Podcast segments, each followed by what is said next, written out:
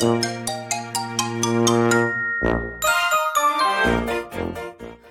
はようございます。たかしです。本日は12月14日、仕事始めに読んでおきたい厳選ニュースをブルームバーグからお届けします。一つ目のニュースです。インフレ緩和。11月の米 CPI 統計では変動の大きい食品とエネルギーを除いたコア CPI が前月比ベースで見て過去1年余りで最も低い伸びにとどまった。インフレの最悪期は過ぎた可能性が高いことを示唆し、予想される利上げペースの減速を正当化する格好となった。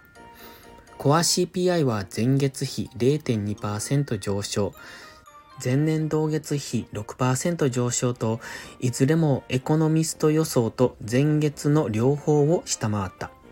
総合 CPI は食品価格が上昇した一方でエネルギー価格が下落した。次のニュースです。ハト派後押し。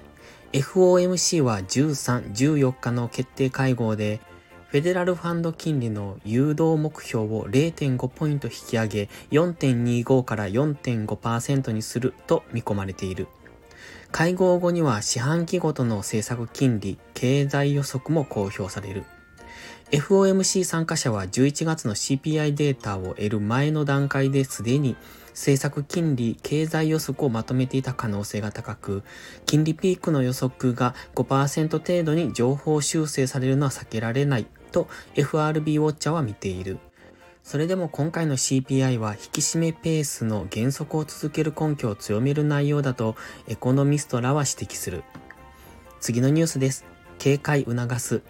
石油輸出国機構 OPEC は向こう数ヶ月に必要となる原油生産量の見通しを下方修正し、加盟国に警戒と用心を促した。1ヶ月前の予測では、供給不足を示唆していた OPEC だが、最新の月報では2023年1月から3月、第1四半期の石油市場は需給が均衡すると予想。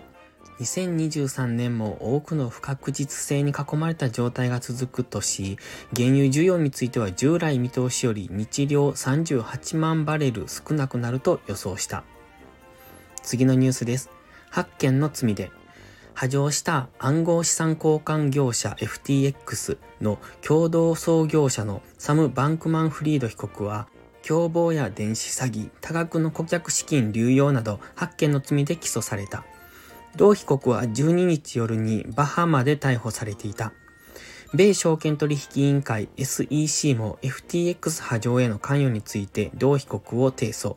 本人は深刻な経営ミスがあったとは認めているものの、意図的な詐欺や法違反を犯してはいないと強く主張している。最後のニュースです。首位脱落。資産家イーロン・マスク氏が世界一の富豪の座をベルナール・アルノー氏に奪われた。ブルームバーグビリオネア指数によると、マスク氏の資産は今年1月以降で1000億ドル、約13兆5000億円余り減少した。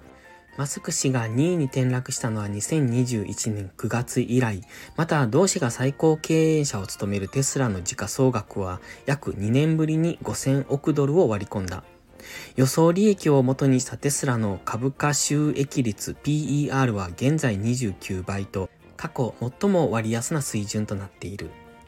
今朝のニュース5本は以上です。本日も元気よくいってらっしゃい。